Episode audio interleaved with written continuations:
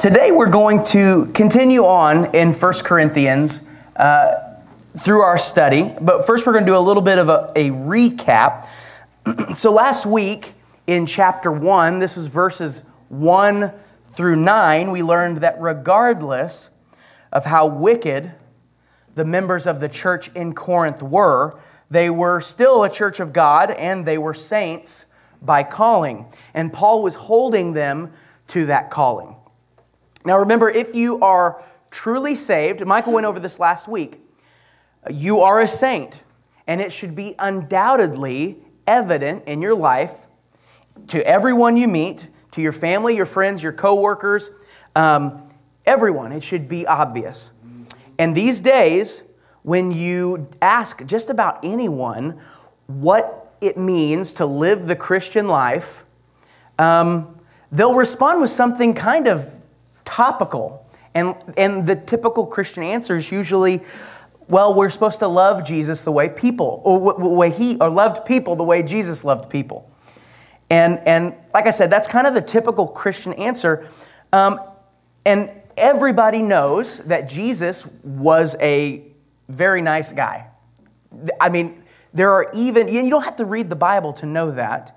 The, uh, even atheists who do admit that Jesus existed will also admit that he was a nice guy and maybe even admit that he was a good example of how we are to live our lives uh, and treat others, even. Uh, so, even the enemies of God, which that's what the Bible calls us before we are saved uh, and before we ask Him to be the Lord of our lives, we are enemies of God. So, if, even if the enemies of God agree that um, you know, it, we should strive to love our neighbor as ourselves, is it sufficient to say that that's what living the Christian life is all about? Uh, because really, that's the standard for everyone, it seems like these days. And this misunderstanding of Scripture is the very reason why sin is being embraced in churches all across the world today.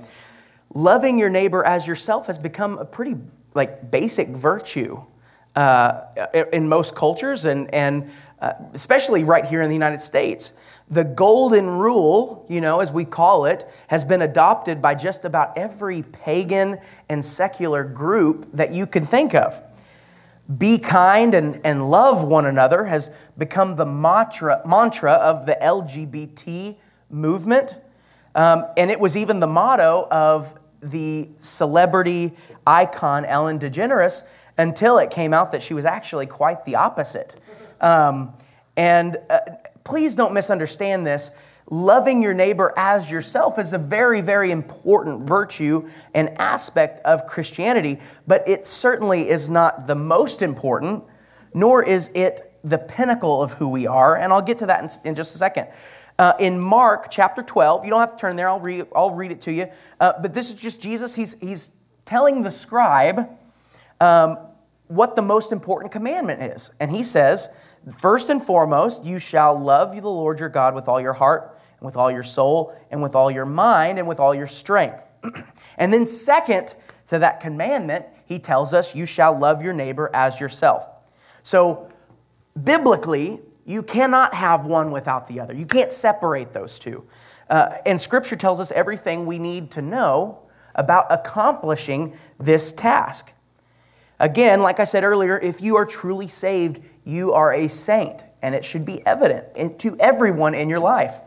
Um, and your love should, for God should outshine your love for everything else in every aspect of your life. Therefore, loving your neighbor as yourself, just as any commandment, is automatic. Those things happen. It's not something that really uh, you have to work towards, as, as though, uh, uh even though our flesh um, always tends to w- lead us to do the opposite. I struggle with that myself. Um, but when you when you, your passion for the Lord grows, your love for humanity grows too. It's, it's just, like I said, automatic. Uh, and that is what being a Christian is all about. The, the lordship over your life being completely evident. So evident, in fact, that it should draw people toward the gospel. So, in the context of the Corinth church, the church in Corinth, um, there were a lot of things that were happening within that church that were bringing that validity into question. Uh, which was the whole point of 1 Corinthians, this the whole point of this letter to the church. Now, turn in your Bibles to 1 Corinthians chapter 1 if you're not already there. And today we're going to be covering three verses. And you know, whenever we were first talking about doing about preaching expositorily, um, I was wondering how can we do an entire sermon over uh, over a few verses, e- even one verse? It's just um, it's, it seems impossible. But as you get into the language and as you get into the references in your Bible, so I have a, a, a John MacArthur commentary Bible, and but before you even get into another person's commentary, you should look at the references on the insides of the page because so often those things that are being stated are also referenced all throughout the, the, um, the Old Testament all the time, and the New Testament from an earlier period. So it's pretty amazing to see those parallels.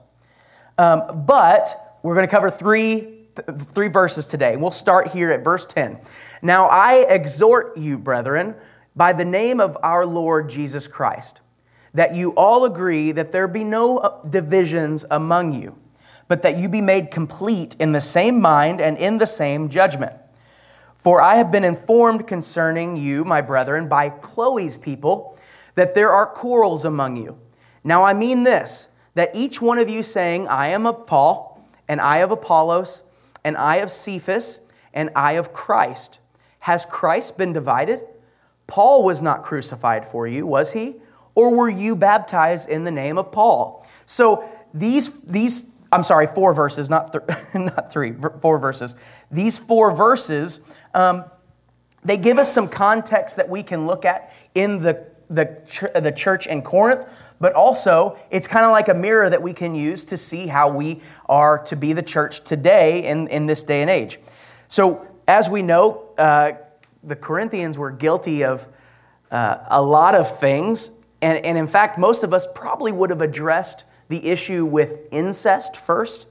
Um, as, we as I mentioned in the overview of 1 Corinthians, that was a big issue that was happening that needed to be addressed. But notice he didn't, that's not the first thing he addressed. Um, Paul addresses the unity in the church, the, the, or disunity actually. Um, and it seems so obvious that, that that's what the Lord was pulling to the front first and foremost. This is the issue that needs to be addressed first. Um, and unity is a funny thing because it really draws people. People are drawn to unity. Uh, it's, it's what makes the military so attractive to young men and women. Um, and it, I mean, it's the very thing that attracted me to the military. And uh, it's the same thing that attracts a, a child to a, a sports team. Um, like football or something where there, you know, there's, there's a bit of a battle going on, you're defending your team, and that that unity is attractive.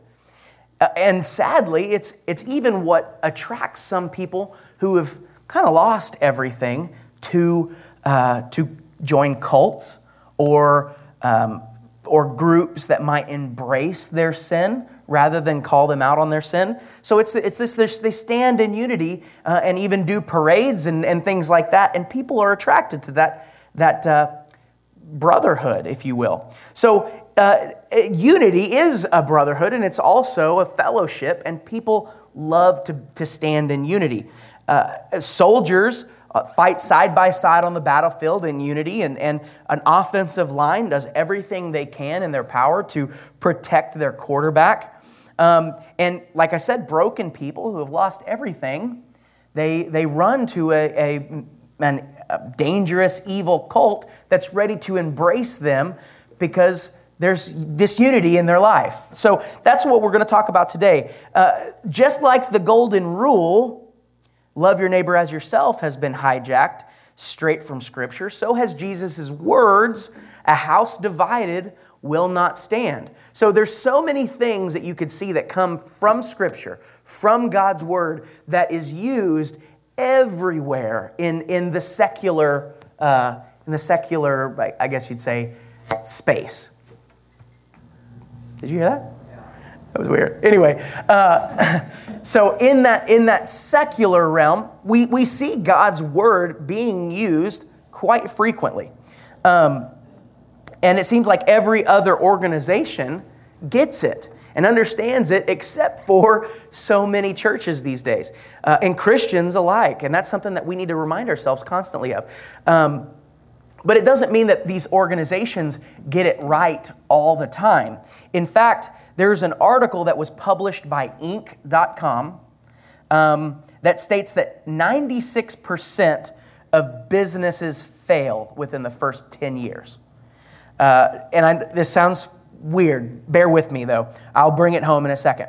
They, they fail, 96% fail within the first 10 years, and 50% of those fail um, after two years in business. So half of those businesses fail after the first two years. Uh, they're gone. So the majority of people who start a business, you would think, would be considered business savvy. They, uh, they have degrees in business or they have read all the books that the, the business gurus have thrown out there. Um, they, uh, they have mentors to help them guide them in their business decisions. They've mastered the programs and put systems into place to basically guarantee their success. But still, 96% of them fail. Why? Why does that happen? These people are sharp, they're determined, aggressive, and maybe even a little obsessed with their line of work. You have to be. Um, but they still fail. And the article goes on to offer a few obvious possibilities of that statistic, but when uh, when you re- get down to, the, down to the very bottom of it, it chalks it up to one final assessment, and they say it's disunity. It's uh, the people, the CEO, the employees, the managers, they no longer are striving or fighting for the same thing that they once did, uh, and they get complacent and they get selfish. The, the sin, which we know we all have, uh, this fleshly pride has crept in and told someone that they deserve more than what they were getting, or they weren't being listened to enough. Um, and arguments and disagreements turn to HR violations and uh, terminations and maybe even lawsuits, and it splits. Now, I know it sounds like you just stepped into a, a, business workshop of some sorts, uh, but I'm about to drive this point home. It doesn't matter if your organization is of two people or 200 uh, or 2,000, it's still being ran by flawed, fleshly, broken individuals. We're totally depraved, we're egoistic, and we're egotistic, creatures of self. Um, Eh, from the day we're born. And the sooner we realize that, the sooner we'll see how desperately humanity needs a Savior. And so, coming back to all of that, now, now we're putting Jesus right in the center of it. So, given this statistic, the statistic of 96% fail within the first 10 years, take 13 average Joes, complete nobodies, no business experience. They're just fishermen and tax collectors. Uh, and a guy who persecuted the very one he ultimately will die for. Uh, now, by these statistics, that organization, known as the church, shouldn't have lasted past 10 years, let alone 2,000. And not to mention the thousands of attempts on the church to stomp it out by persecution, Bible burnings, and death to Christians and Jews alike. Uh, yet the Bible is the highest selling book of all time, with an estimated 5 billion units sold and distributed. 5 billion. The only book that comes anywhere close is, uh, ironically, the Quran, but the Quran has only sold 800 million. So, by the, do the math, the Bible has sold 6.25 more times than the Quran has. Uh, and to give you a little perspective, A Tale of Two Cities has sold 200 million copies. The Book of Mormon has sold around 190 million copies. and the first book in the Harry Potter series sold 120 million. So think of the popularity of, of those books uh, and the, the, the small amount considerably to the Bible's sales. Um, the Bible's been around for a very long time, and you, you can see God's work in it. And, and so this is where we're talking about unity. so, with God's hand in this work, no matter how special we think we are, no matter what Joel Osteen or T.D. Jakes or Steven Furtick tells you, which his real name is Larry. I don't know if you guys knew that. I just found that out. Uh, its name is Larry Furtick. Uh, anyway, uh, no matter what those guys tell you, that greatness is not in you. It's not in us. We, we, we are humans and we're fallen and we're broken. Um, none of this from the Bible, from the church that's being built, is from human intellect or ingenuity or business growth tactics. Uh, in fact, I feel like those things, when put into practice in the church, cause disunity in the church. It brings in people who weren't led there by the Holy Spirit or by the Lord, but because a, an ad popped up on Google or something like that. So we, we need to be careful in thinking that, okay, we have this, we have this knowledge that is above and beyond, therefore we need to use it to build the church. No, God is building the church. Christ is building the church. And he has and he will continue to do so.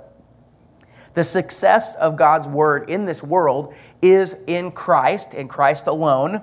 And he, all he calls us to do is, uh, is unify.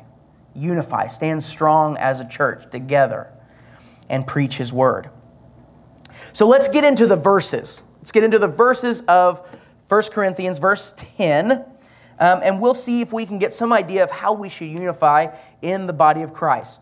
Verse 10 uh, in my New American Standard Bible, it uses the words exhort, uh, but your Bibles may say appeal or urge or beseech. Uh, and so in this verse, now I exhort you, brethren, by the name of our Lord Jesus Christ. So, put simply, Paul is pleading to the church, but he doesn't just do so as Paul. He does it, his plea is by the name of Jesus Christ. So, once again, we're seeing that Paul uses his apostleship to proclaim his authority in the church, uh, or to the church in Corinth. Uh, and, and, so this wasn't just a guy speaking his mind and his feelings, uh, telling you how he feels. This was instruction coming directly from God. Uh, so let's continue. Uh, in verse 10, that you all agree and that there be no divisions among you but that you be made complete in the same mind and in the same judgment. So he hasn't even brought up the specific issue yet uh, that he is going to address, but instead he makes a general statement about that basically covers any and all divisions in the church. And it echoes Jesus' prayer right before he is about to be crucified uh, that we read earlier in John that says, That they may all be one, even as you, Father, are in me and I in you. And we learned last week that there were many men proclaiming a false theology, and Paul's emphasis unity is for sound doctrine. So when he says that you all agree, that the, all we all agree on the same thing is that we know what God is saying to us and we believe what Jesus did on the cross and we don't stray from that. We don't put ourselves in the middle of that. So this sound doctrine is very very important within the church. And without that, the church is weak and vulnerable to outside sources people coming in and causing disunity. And, and, and it creates a lot of problems. So, continuing on to verse 11. For I have been informed concerning you, my brethren, by Chloe's people, that there are quarrels among you. So this, this term brethren, he used he uses it twice just in these four, uh, these four verses. And it's translated from the word Adelphi. It's a word that communi- communicates a deep love and compassion for another Christian brother. Uh, so, knowing this, you can hear the love and compassion that, uh, that Paul has for these people. Um, and even as he's correcting their behavior, it teaches us that correction and discipline, they go hand in hand with love and discipleship. They have to. If your child is out playing in the street, you don't let them continue uh, because that's what they want and because that's because you love them. No, you, you bring them to correction and discipline uh, and get them out of the street because you love them. And it seems like our world today wants to do the, the, the one before. Um, we'll let people do what they want because that's how they feel they want, and, and, we'll just let them play in the street. And that's a very, very dangerous tactic. Um, and as far as Chloe, whenever it brings up uh, by Chloe's people, it's believed by most scholars that it's, it's some sort of female that has a prominence in the church. Um, but there were also males with that same name at that time. So we don't really know. But Paul was either visited by someone of her family or her group, um, or he was, he was written to about this issue that was happening in Corinth. And at the time, he was in Ephesus. So uh, Paul hears that they're basically having a uh, sort of pointless disagreements, things that really don't matter. And uh, Todd Friel, who is a, a, a radio host, um, one of my favorites, he says they're, they're making a thing out of a thing that's not a thing. And, and we do that a lot in the church.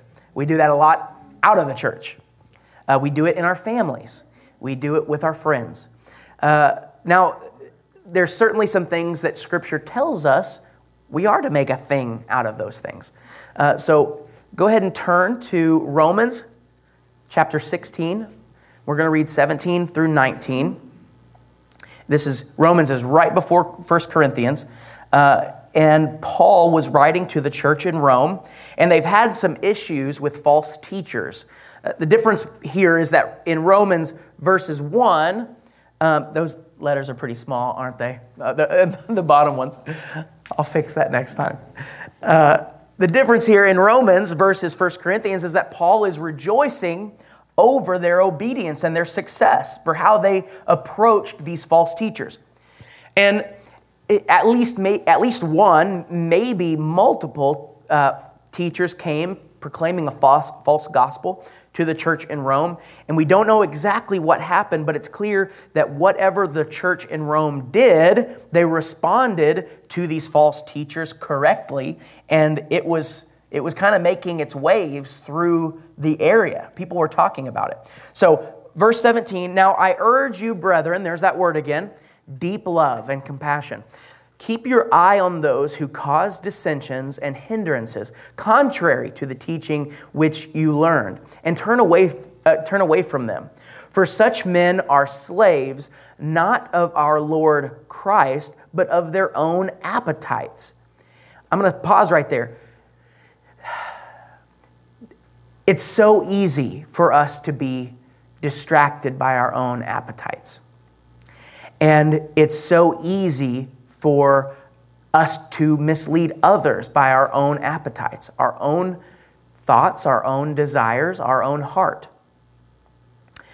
Uh, and that's exactly what has happened. I, I, be, I truly believe that some of these false teachers that Paul was talking about there were there because, it, I mean, with good intentions.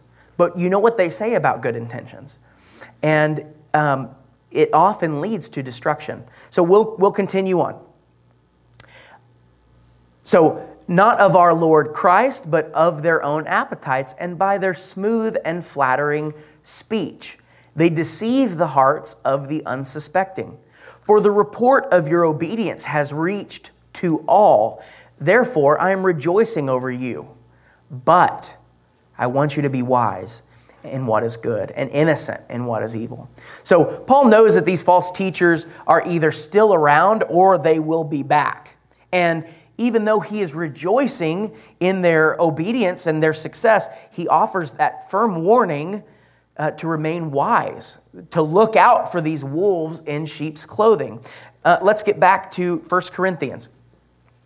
So, scripture is very clear that there are some things that need to be addressed, things that we need to make a thing of, uh, and even divisive things, things that are divisive within the church. This is chapter 1, verse 10 and 10 through 13 again. Um, even things divisive within the church. And false teaching and heresy is absolutely one of those things. Um, God's truth and people's salvation is far too important to overlook these issues. Uh, and we should totally separate ourselves from those who preach that gospel or teach it. But the church at Corinth, they were making a thing out of a thing that's not a thing. Uh, these were secondary issues. They were not, it's not theology, it's not biblical principles, it's not a, even a matter of heresy. Uh, they were simply being used as tools of our enemy to break up the church and cause disunity within, causing arguments and, and disagreements. And, uh, and far too often we see that today as well. My brother, uh, who is a, a youth pastor at another church, he and I have some disagreements. And there have been times that it has strained our relationship. But we, sh- we, I shouldn't have let that happen. I sh- we shouldn't have let that happen uh, because there, it wasn't a matter of his uh, salvation or what he's teaching, that, that salvation. Uh, it wasn't biblical uh, doctrine, it wasn't theology. It was kind of gr- gray, gray areas in the Bible. The Bible doesn't teach us what music you can or can't listen to, it doesn't tell us uh, you, you know, what kind of events that we can attend. It's not super clear on that. So we have to use our, our better judgment to decide if that's for us or if it's not for us. Uh, but we should not let it divide us. And, and standing here in front of you today, I wish I hadn't had arguments with my, my youngest brother about those things. But here are some examples that I see that are causing disunity in the church today. Things that we shouldn't be making a thing out of. Masks and vaccines. That's a big one. Uh, you hear people talk, it's, it's, it's being divisive in businesses, in government. Um, it's, it's a thing, but not things that Christians should be divided over. Uh, you hear people talk about it as if it was, it was doctrine. You might hear people say, oh, they don't require masks. Yeah, you know, I thought they were really biblically sound, but now I'm just not so sure. Or, can you believe that they require masks? What kind of Christians are they? Where's their faith in Jesus? I don't need a vaccine, I got Jesus. You know, here's the thing is that it's a personal choice that God allows us as Christians to make. It doesn't tell us in the Bible if we, if we take the vaccine or if we don't.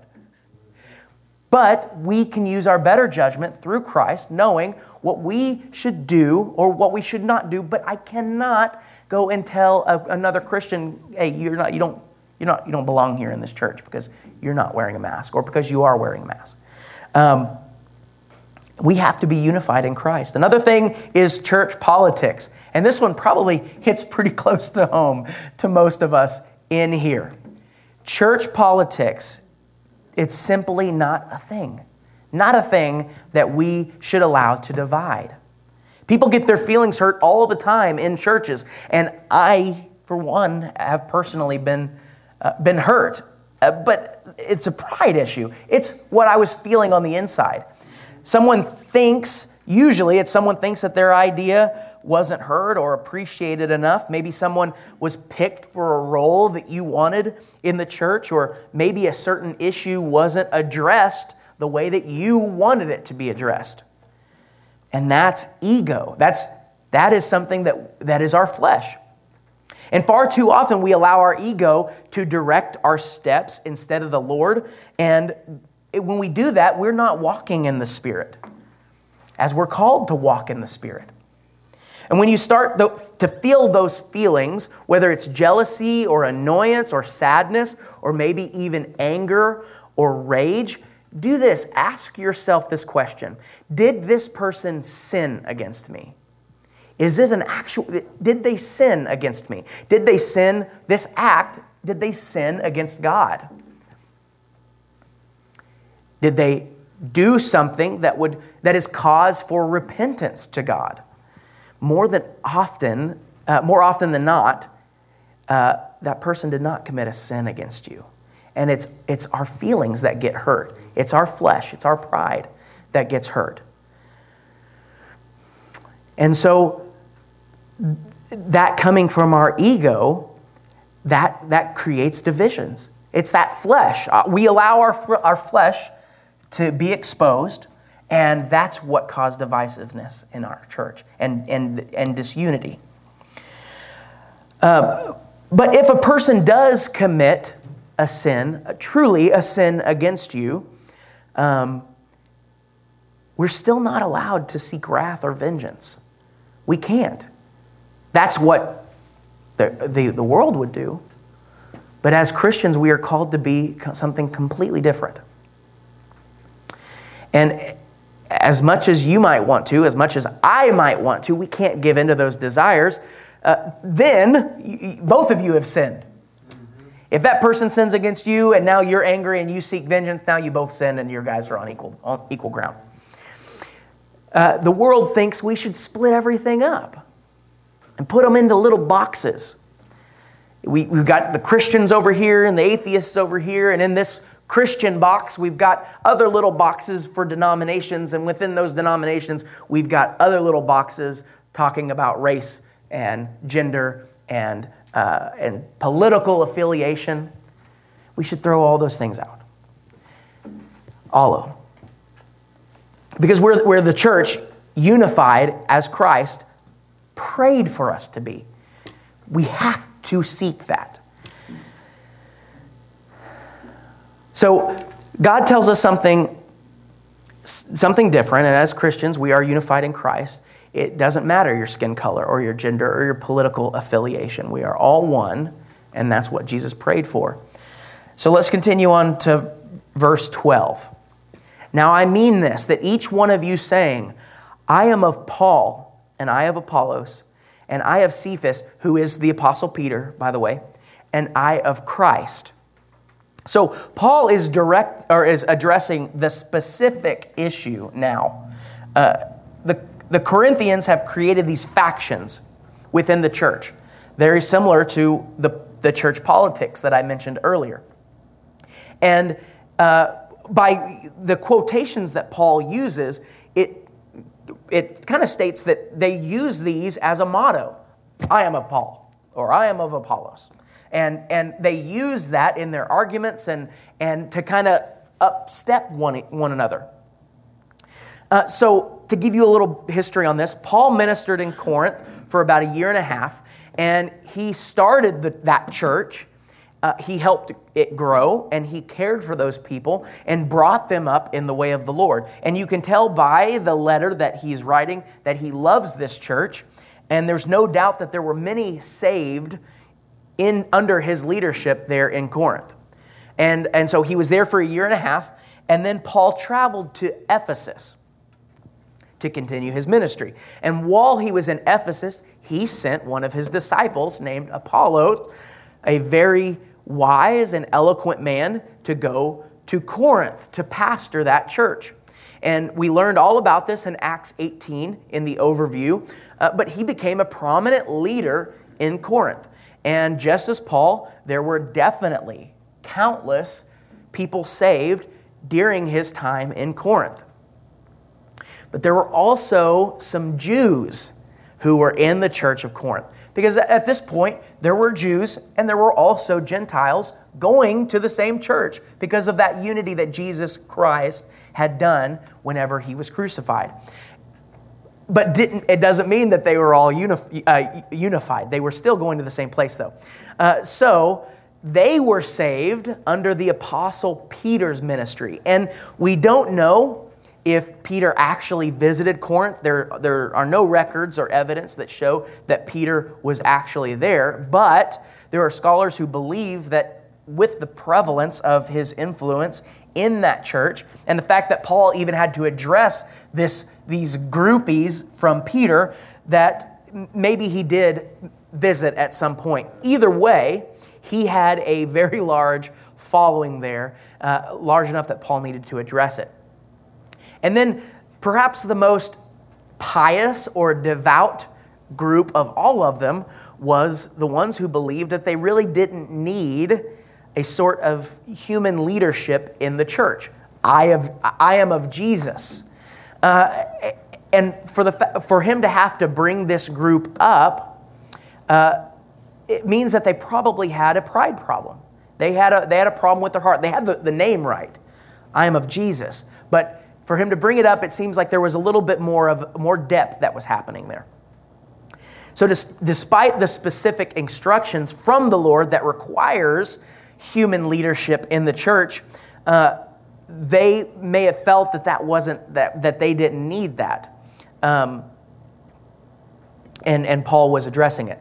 So these factions that were created in the church. Uh, I imagine that the leaders, those three leaders, had no idea that they were happening. Um, otherwise, it probably would have been addressed immediately and stomped out. But uh, this kind of preacher loyalty is very common today, uh, where church splits even happen over loyalty of one pastor over another. And I've seen it myself, and many of you have seen it. I don't, I don't know many people who have lived, you know, 30 uh, some years and hadn't seen that kind of split happening in a church. Uh, but it's pretty traumatic for everyone involved if you, if you know what I'm talking about. And when a pastor retires or moves to a different church, or if the pastor passes away, sometimes people just stop coming. They stop coming altogether. And God's word is so much more important than the person teaching it. As long as they are teaching truth, uh, it's it is exactly what we are called to do as pastors and as the church, we are called to listen, no matter who's giving that, that sermon. Now, it is completely acceptable to have special affection for the, the pastor or person who discipled you and brought you up uh, in the way of the Lord. I, I think so highly. I don't know what that was. I, I, I feel so highly, and my, my love for, for Michael is overwhelming because he, he, he was there whenever I was very young at another church, and he, he mentored me there. And then, you know, as soon as he moves back, he's there with open arms to, to teach me and help me and, and um, be there for advice and, and be a mentor to me. But uh, that affection can become inappropriate whenever pride and ego takes over. And I know from talking to some of my other pastors that it's, a, it's in very difficult for the pastor and the pastor's wife to find good friendship because people want to be friends with them for the for, for the ego. It's hey, I, oh yeah, I, I took the pastor and his wife out to dinner the other day. Oh, we had a great time. It, and, and people feed on that. That's our flesh.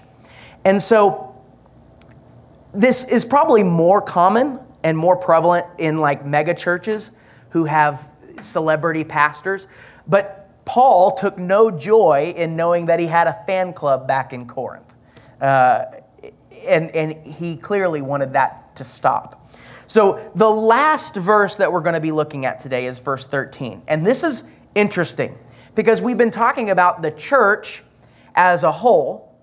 And then, eh, eh, so uh, the uh, heart problem that's in the church, but then Paul kind of brings it into the individual. On verse 13, he says, Has Christ been divided? Paul was not crucified for you. Or were you baptized in the name of Paul? That's, that's, a, that's something that is telling us to look in ourselves to look in each individual person in that church of Corinth as well as where we are today. Where, where are we divided in ourselves? Paul's argument here is one that is centered and being one in Christ, in the church, and no human leader deserves the loyalty that belongs to God alone. Um, and we should really look at a divided church as a contradiction. It's weak, it's broken, it's not the body of Christ, and it cannot function the way God intended it to function. And like I said earlier, we live in a world of division, and it's really easy to find the outward divisions, but what about the inward, as Paul is addressing here? Was Paul or anything that you find to, to be comforting or to bring you joy, did that thing crucify itself for you? Were you baptized in the name of success or the world? No, absolutely not. And I know I was internally divided for a very long time. And I was on the fence. I had one, one foot over on this side and one foot over on this side. And I wanted the assurance of salvation while still being able to dip my toe or my foot or sometimes my whole leg uh, in the world, in the ways of the world. And some of you here today may be in that same position. Some of you listening online may be in that same position today where you're just on the fence. You, you believe in Jesus and you love Jesus, and, and maybe you read your Bible every now and then. But I know for a very long time I was, I was I was confused on what it meant to be all in. It means to pull your foot out of the one and jump onto the other side of the fence. All in. And I want you to know that Christ has not been divided, as Paul asks.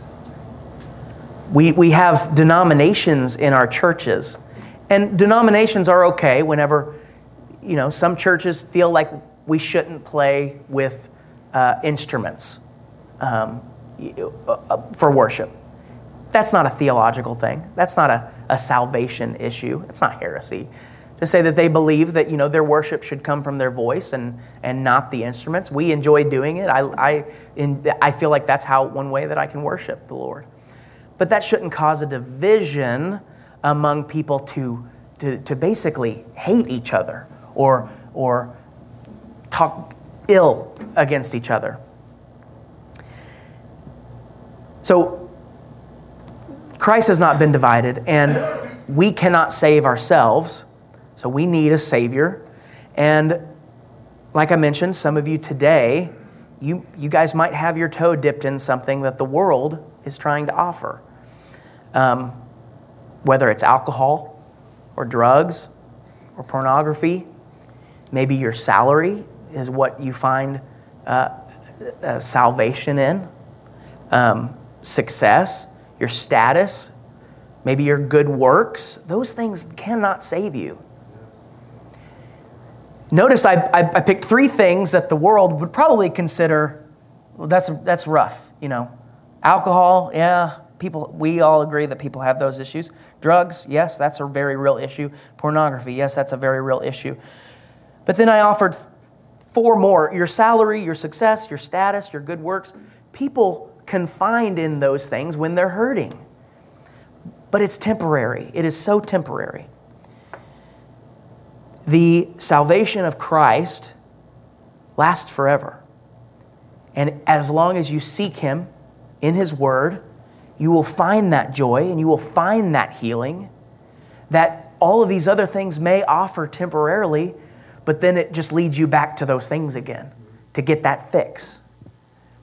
There's, there's so much that is counterfeit in this world that simply causes disunity. And so I stand here before you to declare that there's only one that was crucified for you. And he's not of this world. And if you are on that fence, please, please come talk to me or talk to Pastor Mike. Um, because it may not be an issue of your salvation, but it certainly is an issue of, of uh, of our heart. And if we're being held back by sitting on the fence, then are you, are you truly able to be used by our Lord and Savior to, to preach the gospel and reach out to others? If you have salvation someplace else, or what you feel is a worldly salvation someplace else. Don't be divided on Christ. Be all in. Be unified with Him. And you will find that peace and that comfort and that love and that happiness that everybody is searching for, but no one seems to be able to find out there. We have it right here. Let's pray.